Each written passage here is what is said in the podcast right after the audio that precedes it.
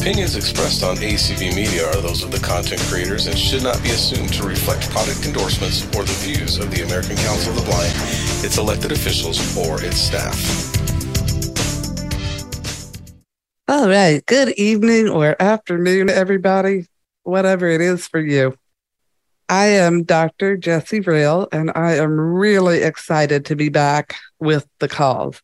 I apologize. Um, life got in the way with some medical stuff and um, just, I, I, don't know, a lot of work changes and, uh, you know, different things. But I am back and I'm really excited. So um, we are going to well, I'll tell you a little bit about me because some of you may not know me. Um, I'm totally blind and I have two service dogs. Dory is a hearing alert dog, and Cheddar is a guide dog from Pilot Dogs. And they, we all three work as a team together. Um, they're really, really cool to watch working together. I have been working in the mental health field since 1988. A long time. First as an advocate, and then um, with doing training with people um, with developmental disabilities. And then I worked as a crisis therapist, case manager, and then counselor since 1993 um, until the present. Well, I actually am working as a mental health consultant now for Harpers Ferry Job Corps. And during that time, I got my master's degree. I started out in 1988 with a bachelor's in psychology. And then I got my master's degree in counseling and I got my doctoral degree in psychology. So it's been a long well, how many ever years? um, but but it's been very good. It's been rewarding. I've worked with all different populations, from children to adults to criminals, um, various crimes, uh, substance abuse, chronic mental illness, some really severe mental illnesses, and uh, just a lot of um, anxiety and depression, adjustment disorders post traumatic stress. I work with law enforcement, VA. Um, right now, I'm, like I said, working with students from ages 16 to 24. iPhone 113 has joined the meeting. Lynn Coral has so joined the meeting. Addition, so then, in addition, I work with um, people of multiple race, racial ethnicities, uh, religious ethnicities, you know, uh, lots of diversity, and many people who are LGBTQ plus population. So I work with a lot of diversity. In fact, I would say probably, well, when I was in private practice, probably 95% of my population or my client caseload were people of diversity. Um, a Job Corps, mm, probably 75% are people of diversity from me. I'm I'm Caucasian. So anyway, so that's a little bit about me, and I will not go into that every time we meet. Um, but that just gives people a little bit of an idea about who the heck Jesse Rail is, um, you know, doing these calls. Um, the reason I wanted to start doing these calls to begin with, way back when we started community, um, well, I, I kept seeing all these community calls and I kept thinking, hmm, that would be kind of neat. What could I do? What could I do? And several of my colleagues said, you could do presentations. And I was like, oh, I can't do presentations. And they were like, sure, you could. Just find a topic and do presentations or ask the group what they want to learn about and do presentations. And I thought more and more about that. I thought, yeah, I could do presentations. But then I had to deal with something that has been a lifelong phobia of mine, and that was talking over a microphone. so Yeah, my colleagues were like, "You talk over the microphone to us all the time, and you do fine. So you can talk over the microphone on Zoom, and you do all right." Yeah, I tried it, and people attended, and nobody threw cyber tomatoes or anything. So I guess we're doing okay. I think it is extremely important to take care of ourselves.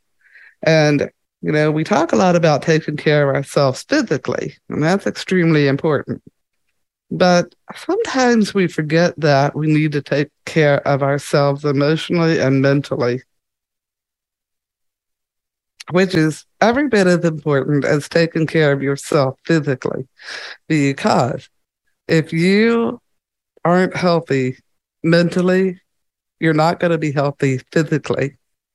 And if you're not healthy physically, you're not going to be healthy mentally. So even people who have, you know, a lot of people say, well, I can't help that I have medical problems. No, probably not. But the healthier you are mentally, the better controlled your medical problems are going to be. Because when we're stressed, we have problems, a lot of problems with blood sugar fluctuations and high blood pressure, migraine headaches, digestive issues. And any of you who have that know that when you get stressed, it gets worse. So that's one reason that it's really important to take care of yourself mentally to improve your health. And the other, a couple other reasons is you know, we're not going to be happy and euphoric every day of our lives, but we would like to strive for a level of happiness and contentment, peace with our lives. And so if you can if you can deal with things um, in a more calm manner and and take care of yourself mentally, you are going to have a more peaceful happier life and and just be able to enjoy your life for what it is without being stressed out or upset or you know angry because of what it isn't. We all have things that we want in our lives and and we don't have. Um so yeah taking care of your mental health is very good for for your mental health um Many people have posed the question is, is mental health higher for people who are blind than it is for people who are sighted? And I don't know that there's any real concrete evidence research on that. There are different studies with different results. The earlier studies were mostly conducted in rehabilitation centers guide dog schools, you know, things like that. And and it indicated that there was a lower prevalence of mental illness with people who are blind than compared to their sighted cohort. But I think when we consider that most of the time, when you go to a rehabilitation center or a guide dog school, you're feeling a little bit more positive and hopeful anyway. Yeah. You're there to learn new skills. You have a lot of opportunities for socialization. You are excited, I hope, about getting your guide dog, you know, different things. And so that may have skewed some of the results just a little bit because later studies are indicating that mm, it's it's pretty much consistent with what we see in the sighted population. And I'll get into that in a minute. So, you know, I wouldn't get too involved in arguments about the prevalence because uh, it's it's pretty consistent with what we see in the population, the sighted population. I think many times we forget that there are a lot of sighted people who um, are, you know, have pretty much or some of the same issues, not not pretty much, some of the same issues that we do.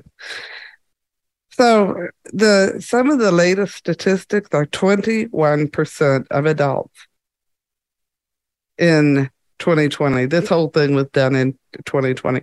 21% of adults have mental illness, and 5.6 experience severe mental illness. That's pretty high. You know, that's well, 21%. And out of that 21%, you know, 5.6 are severe. And when we talk about severe, we're talking about psychosis, people with bipolar disorder, um, people who find themselves in and out of the hospital frequently, uh, or who just need a lot of support. Um, about 32% experience mental health issues and substance abuse co occurred. So that's pretty significant as well. Um, 15. Connie Bateman has joined the meeting. Veterans experienced a mental health, a, a severe mental health issue in 2019. And this is probably the most alarming. The second leading cause of death for children ages 10 to 14 is suicide. The first leading cause with unintentional injury. 10 to 14 years old. That's more women receive mental health treatment than do men, for interestingly. But I suspect it's because women are still in our society, you know, quote, expected, unquote, to have mental illness, or it's more acceptable than it is for men. Um, young adults, 18 to 25, have the highest rate of mental health and serious mental health uh, issues. And they definitely do. Now, the good news about that is if you have gotten past 25 years old, and now you're into your 30s, mental illnesses often start to go away or get better. Um, probably because people learn better coping techniques. Maybe they're in better uh, living environments, better situations. Uh, they're probably not as influenced, you know, negatively, things like that. So that's the good news. But the bottom line is mental health incidents in 1920 are significantly high. I mean, just an average of, you know, 21, 25%, whatever, um, which means one in four people, whether you're sighted or blind or, or whatever, have a mental illness. So instead of getting worried about who has it worse, who has it better, I think that what we can do and, and need to do is just realize that if you're sitting in a group or a room full of 16 people, four of those people could have mental illness. It may be more, it may be less, depending on the situation. So, you know, don't go into your next workshop or whatever and, and say, hmm, who's mentally ill here. Yeah. But but just realize that it is pretty significant and it's pretty significant for people. The other thing that happens with mental illness is you may have been diagnosed with a major depressive disorder six months ago. And in six years, you may not have that disorder, or in three years, or whatever. Yeah.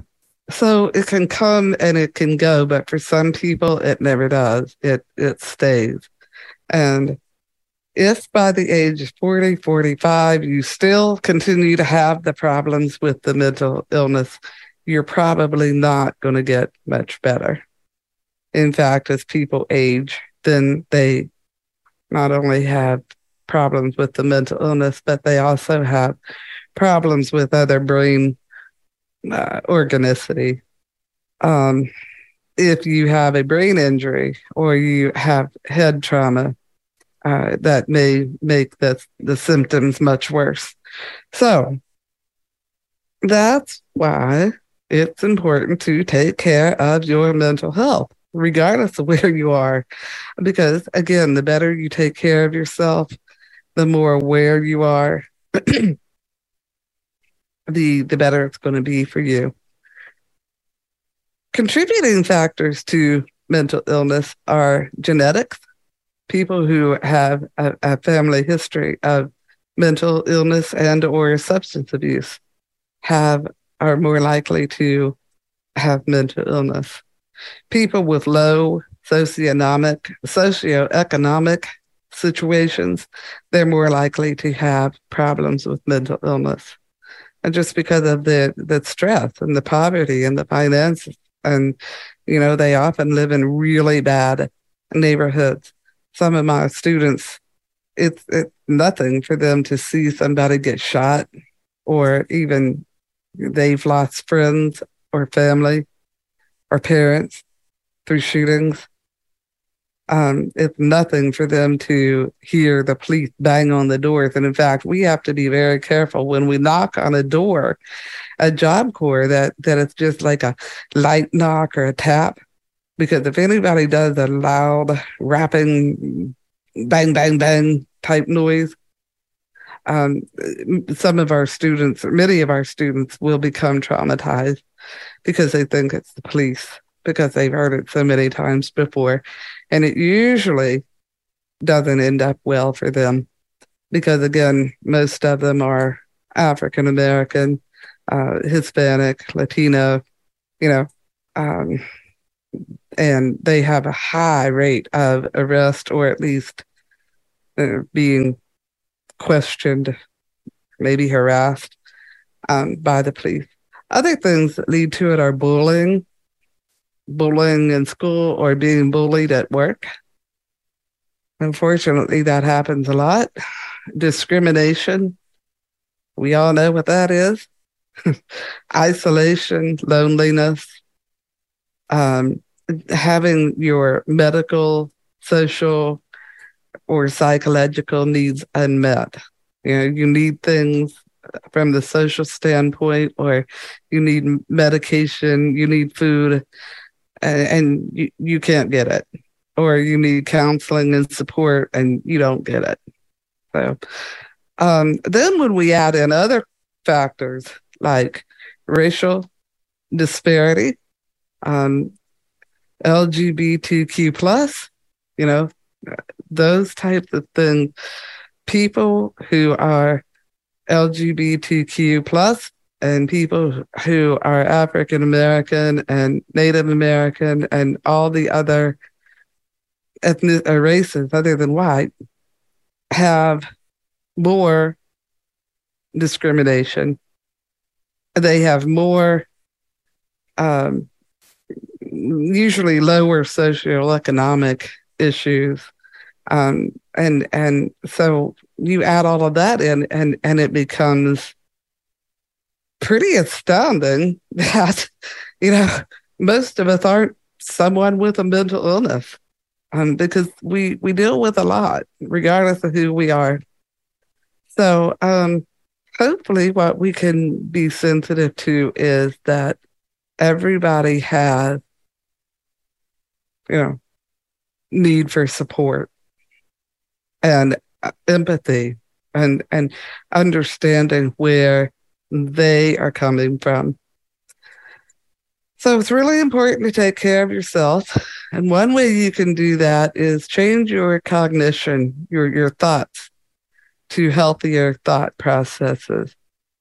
Um, we often talk about thinking distortions, and we'll talk about thinking distortions, you know, in, in other workshop or other seminars. But thinking distortions are basically when we are thinking things that probably are not true or not accurate. Um, nobody likes me. Everybody's against me. Um, you know, the world would be a better place without me. Things like that. All those negative, negative things that we sometimes think. And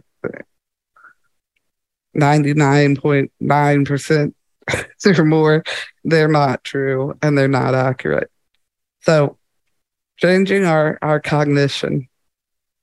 Um, follow healthy thoughts with healthy actions. You know, a lot of people say, "Oh, I want to eat better. I'm, I want to sleep better. I want to, I want to learn more. I want to do this and that," and it stays right there. They don't do anything toward it. So, it's one thing to think all these healthy, positive, wonderful things. Yeah, Dory, you're pretty good. It's one thing to think all these positive, healthy things but we've got to put some follow through to it. Yeah? Follow with action. Um, focus on your nutrition. The healthier you eat, and the less sugar, less carbs, mm, the healthier your brain is going to be, and the healthier it's going to respond. Um, exercise, you know, that excellent. It raises the feel good chemistry like dopamine and serotonin, which is going to help you feel better, more positive, less stressed. Uh, it lowers cortisol, which is the stress hormone, which is the really not good one. Um, and so exercise is good. It doesn't matter what kind of exercise. You know, some people are into major huge cardiovascular stuff. And some people, they're doing really good if they do flexibility exercises every day. So don't get worried about uh, what exercise now. And I don't like exercise anyway. But find something you enjoy and and do it. Um, sleep is extremely important. Most of us don't get adequate sleep or enough sleep and we need to really get good quality of sleep every single day because sleep is just really important. When we sleep, a lot of things go on in our bodies. We we heal ourselves. We um, heal our our minds. You know, so sleep is really important. Finding support. We all need to find support. And that's partly what these calls are about. And there's uh, bukus amounts of a community calls that are also basically support. So find support. Yeah.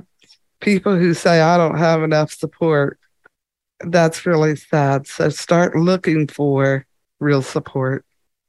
Um, figure out how to get your needs met with problem solving and, um, you know, research if figure out what what you can do to get your needs met and then mindfulness or relaxation meditation prayer you know all those types of things are extremely important. So i am going to open the call for questions or discussion if anybody has them and we'll proceed from there